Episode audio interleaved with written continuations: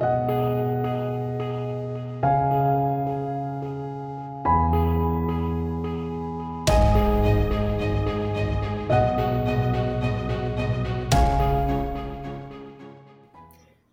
I'm Michael Watson, joined by Sarah Lee, and this is the Influence Watch podcast.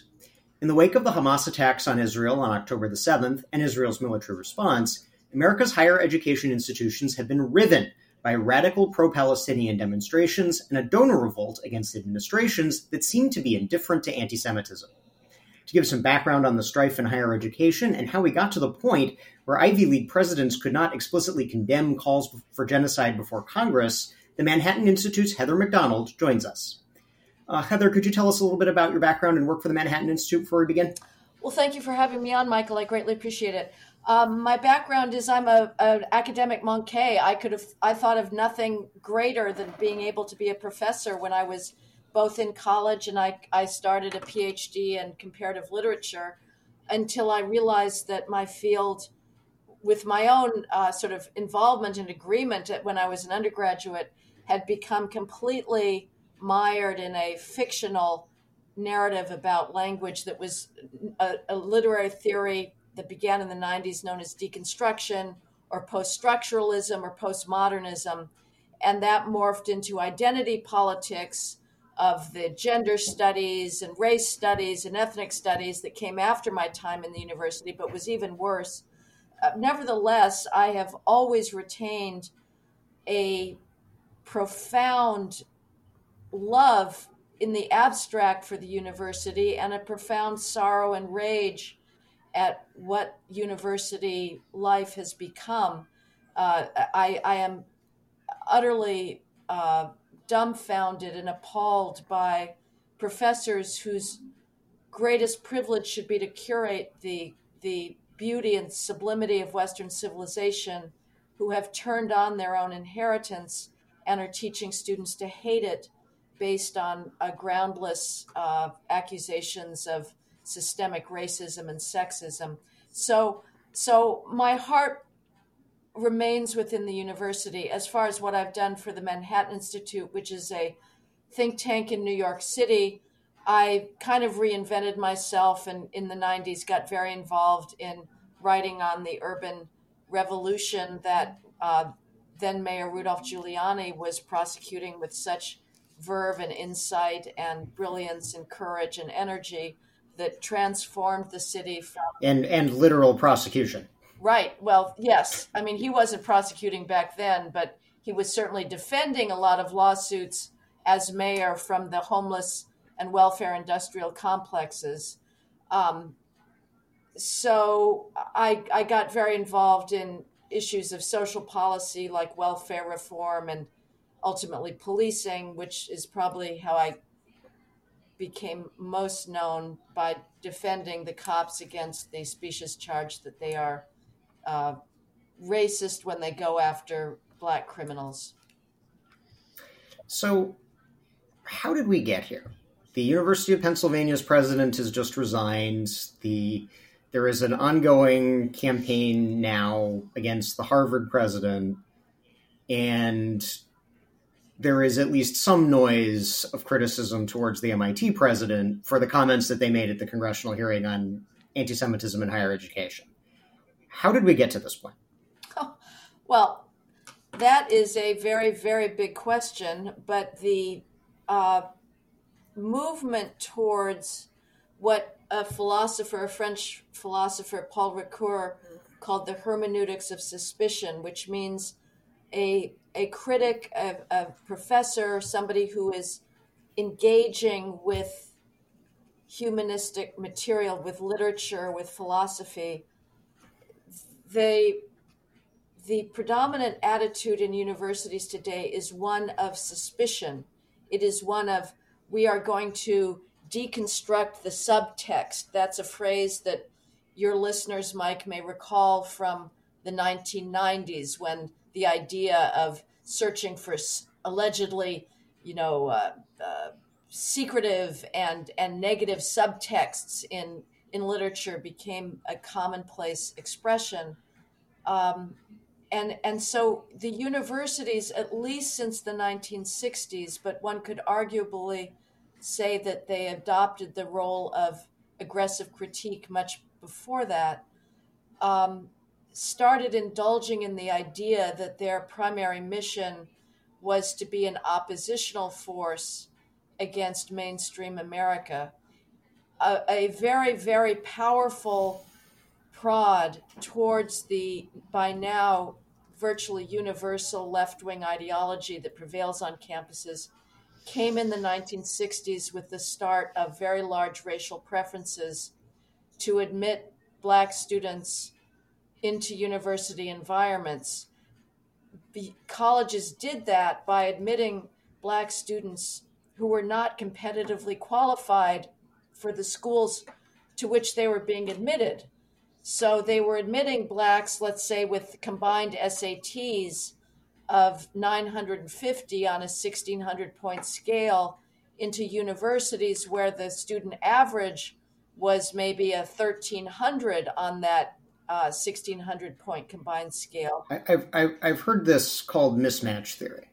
Mismatch theory is absolutely what it is. It is that mismatch theory was was first uh, expanded upon most most clearly, most profoundly, and empirically by a progressive law professor at the University of California, Los Angeles, UCLA Law School, Richard Sander, who's written a whole book with the journalist Stuart Taylor called Mismatch that lays out the incontrovertible data that if you admit a student, it could be on gender grounds, not just race into an academic environment for which he is not competitively qualified, he will fall behind. So in the 60s, colleges started admitting these black students.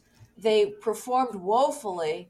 Uh, and rather admitting their error in lowering standards to admit black students, colleges began trying to devise programs that would allow them to graduate. So they devised the Black Studies programs. They, they started creating the entire diversity bureaucracy dedicated to the proposition that if Black students on campus feel out of place, if they're struggling academically, the reason is not that their qualifications put them at a competitive disadvantage. The reason they are struggling is because they are in a racist environment. The DEI, the diversity, equity, inclusion bureaucracy, is devoted to the proposition that colleges, like the rest of American society, are systemically racist. Now, this proposition, especially in an academic context, Mike, is false on its face because the only reason that the black students have been admitted to schools without sufficient competitive qualifications is because the universities are desperate to have them there. They are not racist institutions. The same goes for faculty hiring. They, every faculty hiring search, talk to any professor who's remotely honest on a campus today, and he will tell you that the name of the game in every faculty hiring search, whether it's in STEM, whether it's in philosophy, whether it's in economics, whether it's in finance, whether it's in computer science, the name of the game is find me a warm black, Hispanic, or female body to hire. And I don't care what the qualifications are. So these are not what is traditionally called racist or sexist institutions. Anyway, so how did so how do we get from there yeah. where there's this overwhelming desire to find I will use their euphemism underrepresented populations to tolerance of anti-Semitism, effective tolerance of anti-Semitism. The idea became that the very definition of the West is one of white supremacy and exclusion. Any inequality is only allowed to be explained today by racism or sexism. Uh, you're not allowed to look at academic skills gaps. You're not allowed to look at behavior gaps like crime in the case of the criminal justice system.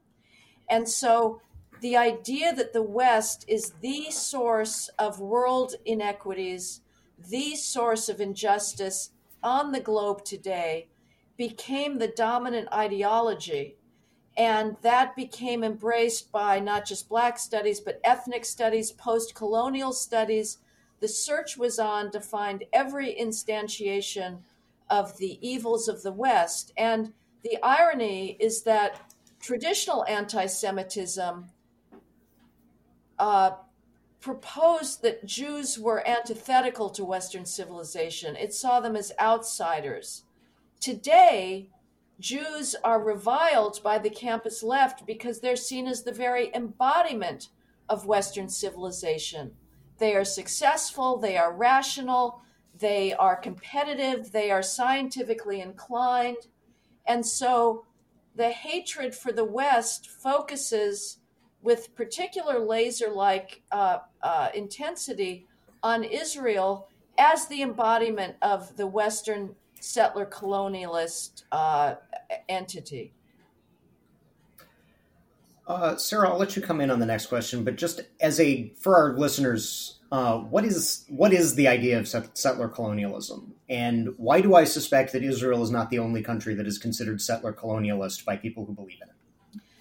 Well, settler colonialism is just an idea that any white, allegedly white civilization is inauthentic, that it must have come in and uh, eradicated some original environment loving, harmonious, matriarchal, never genocidal, never warlike uh, person of color, uh, you know, anti global warming people, uh, tribal peoples. And, um, and so the idea is that the West has gone around wiping off these tribal peoples, these peace loving, you know, ecologically sensitive uh, tribal peoples off the face of the earth and supplanting it with a horrible dominant civilization.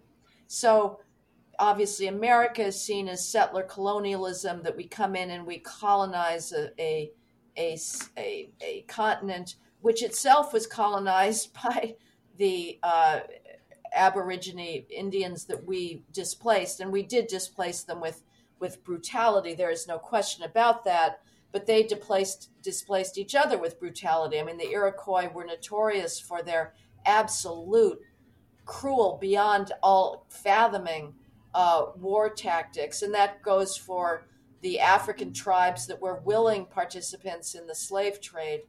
Um, so the fact of the matter is, is that there's not a civilization when given the technological capacity to do so, has not tried to wipe out its neighbors there may be a few uh, few tribes here and there scattered across history that, upon first impression, look like they are in fact peace loving. I would doubt it. I would. I think that the human instinct is one of conquest and predation, and that instinct is one that has been most reliably reined in by the fundamental principles of Western civilization, which is limited constitutional government human rights, which is a uniquely Western concept.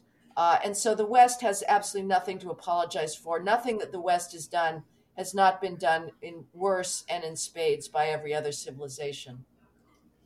Sarah? Um, hi, Heather. Thank you so much for coming on. I'm thrilled that you're with us today. Um, so I'm really happy. Just want to say this uh, first because I don't think many people are really considering um, what you just said about how uh, Israel is kind of a stand in right now.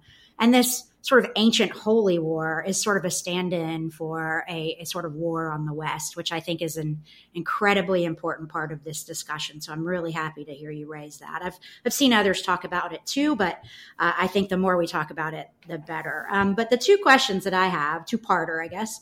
Um, first, uh, I saw someone on Twitter make the argument in relation to what's going on on campuses, the anti-Semitism on campuses specifically, um, that that we shouldn't be sort of punishing the universities at all. Uh, we shouldn't be punishing them through, um, you know, the the calls for resignations and things like that, because this is just a matter of free speech, and uh, these um, uh, Jewish students are just able to hear the gross, disgusting um, you know, haters that hate them, and that's actually a good thing for them to know.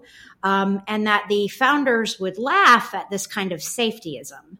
Um, what do you make of that, first of all? And then, secondly, um, what do you make of uh, m- much has been written um, recently about how these elite universities, specifically, but you know, other universities as well, are more like federal contractors than they are actual institutes of higher learning today, um, and that that may be the uh, the bullseye, that may be the target we should be aiming at when we're trying to fix these problems. So that's my two parter. Um, let me know if you want me to go back and start again. well, no, I completely agree with the people whom you're you're paraphrasing, Sarah. I think that the alumni donors who I'm cheering on otherwise are making a big mistake uh, in in adopting the same double standards that the universities have made. I mean, it was just uh, hilarious to hear the campus presidents of MIT, Cornell, and and uh, University of Pennsylvania in their testimony profess uh, that their universities were such open uh, fora for for free expression and therefore they couldn't crack down on the anti-Semitism. Well, just just as a, just as a statistic to illustrate just how ridiculous that claim was, the Foundation for Individual Rights and Expression ranks universities by how free speech they are. Uh, Harvard was 248 out of 248, Penn 247. Yeah, I mean, you don't even need the FIRE rankings. You can go to practically any university and find that there's a, huge chilling of expression of anything that smacks of vague conservatism or you know that violates the campus orthodoxies about the ubiquity of, of white racism and white supremacy and and misogyny and you know transphobia and whatnot. You're simply not allowed to to voice certain opinions uh, even if you're a tenured professor like amy wax at the university of pennsylvania law school if you give the data on the pernicious effects of the mismatch theory that we were talking earlier about, Michael, uh, you'll find yourself under investigation and and possibly facing the, the stripping of tenure. So uh, it's just a, a, preposterous idea that schools are bastions of open expression. That having been said, uh, the alumni donors and and and and the uh, congressional GOP members and, and even some Democratic establishment members that are suggesting that the solution to what we've been seeing is to ban what's be called anti-Semitic speech are completely wrong. It is it is a good thing that we're hearing this. You want to know what people are thinking. If we banned it, they would still be thinking. They would still be getting the same anti-colonialist ideology in their classroom. Uh, maybe they would be inhibited about chanting intifada out in the in the campus quad but i want to know that that's what their beliefs are because we have to trace this and challenge uh, and and demand an alternative to the anti-western uh, ideology that reigns in the curriculum. So they're absolutely right. The first amendment the, uh, the founders i would hope would be appalled by the claims of safetyism. I mean you have now jewish students playing the same preposterous safety card as the campus left does, saying they're unsafe on college campuses. That is, in very most instances, hyperbolic. I'm sorry, I understand people's so feelings, what, but so what should what should if if bans, restrictions, etc. are are out of the question? What should people who want to see the anti Semitic chant, everything from the anti Semitic chanting to the institutional uh, radical leftism pushed back against. What what should what should they do? What should they ask for? How should they go about it? First of all, they should read the curriculum and get the course syllabi at their university and see what's being taught. Have the trustees say, "Is this? Do you think that there is?" Uh, a a monoculture here are there is it possible for students to learn the good things about the west is it possible for students to lose themselves in the beauty of literature and music and art? Or are they constantly being told to see the world with a chip on their shoulder if they're lucky enough to be in one of the campus victim groups? Or are they allies that are told that, you know, they, they must constantly atone for the sin of being white? Um, so, uh, uh, you know, I, I, I would not at all advocate anything related to crank, crapping, cranking down on speech. What about want, what about the the calls for resignations? Because I kind of I, I I definitely understand things that speech is protected, um, but things that gets that spiral toward violence. And I think that was one of in Tablet Magazine, for example, uh, some of the um, there was a great article where they were talking about how McGill and others had kind of just ignored some of these things and they were ramping up and ramping up. Isn't it the administrator's jobs to to protect speech but also protect the students? Well, protect them from what? Protect them from crime, yes. I mean, we have this effort by the same intersectional left that is out there, you know, chanting river to the sea that to try and always defund and dismantle campus police forces. Um, so yes, that they have a protect a role to protect the physical safety of students. Um, but as far as I mean, I, I just reject the whole language of safety. I think it's ridiculous. I think it's as ridiculous for uh, so-called friends of academic freedom to say, well, the role of the university students should feel intellectually unsafe on campus. I think that's BS too. I, I you know, to that presumes that campuses are largely about current events because the main things that are going to make college, camp, uh, these fragile, self involved, narcissistic college students claim to feel unsafe are things imminently of the moment. You know, whether it's a Trump supporter or somebody who says that biology is binary and inherent in our chromosomes, which, by the way, it is. Um, but if you're doing the the mission of if you're doing what you should be doing at college which is learning languages learning the periodic table learning you know the basic physical forces learning what the why why john milton's paradise lost is central to the tradition of english literature and indeed of western literature itself those are not things that should make you feel unsafe so i i, I kind of reject the entire notion. But if we have to live with students claiming to be unsafe, um, I would just say it's the role of the adults to tell them, for God's sakes, get a grip. You're the most privileged human being in human history.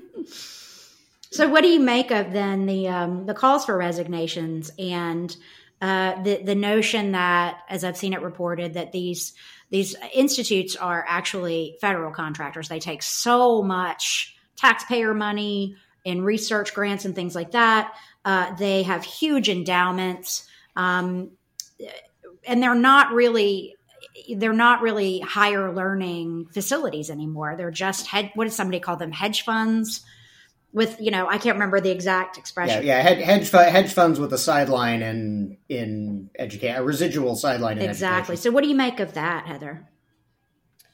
Well, it's true. I mean, it's it's kind of nauseating. They all pretend to be so anti-capitalist and above the dirty money grubbing, you know, way of making money. Um, but they they're desperate for every last alumni donor dollar that they can get their hands on. They feel entitled to it. They're expansionist. You know, they keep they keep creating new buildings. They get you know build. They're huge landowners. Columbia University in New York City is the largest landowner in the city. NYU is also not far behind. Uh, and so they are huge, uh, really capitalist monoliths. Now, a lot of that funding is going towards science and medicine. Unfortunately, the federal government is, is subjecting that funding stream to the same diversity mandates as we see every place else. And so the federal National Institutes of Health, Natural, National Science Foundation, Department of Energy have all made diversity the main criterion for doling out federal research grants. The universities themselves uh, are are destroying meritocracy in science hiring and and teaching and and research in favor of diversity. Well, you can have diversity or you can have meritocracy. You cannot have both, given the academic skills gap between so-called underrepresented minorities on the one hand and whites and Asians on the other. So uh, this this big science research complex is being compromised as we speak. Nevertheless, you know, traditionally it has been a very important engine of progress for all of humanity with its scientific discoveries. So I would keep that going, perhaps, although I know there's people who critique it even on a non diversity ground. Uh, I, but I would certainly get rid of any diversity element to it and um, you know perhaps demand greater uh, accountability and where the where the federal taxpayer dollars are going. I think that's what the writer at Tablet Magazine. I think he uh, basically was like, you know, Congress needs to go line by line through some of right. these. Yeah, some open the books, basically. Right. Mm-hmm. mm-hmm. Well, uh, Heather, before we let you go, is there anything else that uh, you or your colleagues are working on that you'd like to promote? Well, I'd like to promote my book, when race. Go ahead. When race trumps merit, which came out this year, and it, it discusses a lot of the background to what we've been talking about today. And if you want to understand the ways in which every institution in America today is under threat from the race mongering uh, hustlers and the the idea that disparate impact. Can I ask? Can I ask you? Can I ask you one brief question then? Yeah. So, what effect do you think? So, this obviously back in June, the Supreme Court placed some pretty significant restrictions on the use of racial and ethnic preferences. Do you think that that's going to have a salutary effect? Uh, it's not going to have as much as the optimists believe because they're, the schools are going to be able to use the holistic admissions loophole that was provided them by Chief Justice John Roberts to continue uh, admitting students on the basis of race, not merit. And you know, I I, I read the daily um, updates from the Chronicle of Higher Education with just amazement uh, because the schools are still bulking up on diversity, equity, inclusion bureaucrats, and they will continue to do so even if they rename them something else. But it's going to be very, very hard to eradicate uh, this entire victimology complex. It, it, it's worth doing, and I'm you know I'm writing about the alumni donors as we speak, uh, and and but there's been many failed efforts in the past to turn this thing around. The anti-Semitism charge, well, I think it's exaggerated and and misses the larger problem. It's a useful organizing tool. It's awoken a lot of very wealthy Jewish donors who've been on autopilot and giving so, you know, this this is a, a, a, a moment unlike any other that we've seen in the past. I just hope we can keep it going and, and broaden it out beyond anti Semitism. All right. Well, thanks again to the Manhattan Institute's Heather Mac Donald for joining us. We will include, include a link to her op ed in the Wall Street Journal titled DEI Drives Campus Anti Semitism in today's show notes. That's our show for this week. We encourage our listeners to subscribe on Google Podcasts, Apple Podcasts, or Spotify. And if you have subscribed, thank you and please leave us a five star rating. Those ratings really help us find new listeners, especially if they come with a positive review. We'll see you all next week.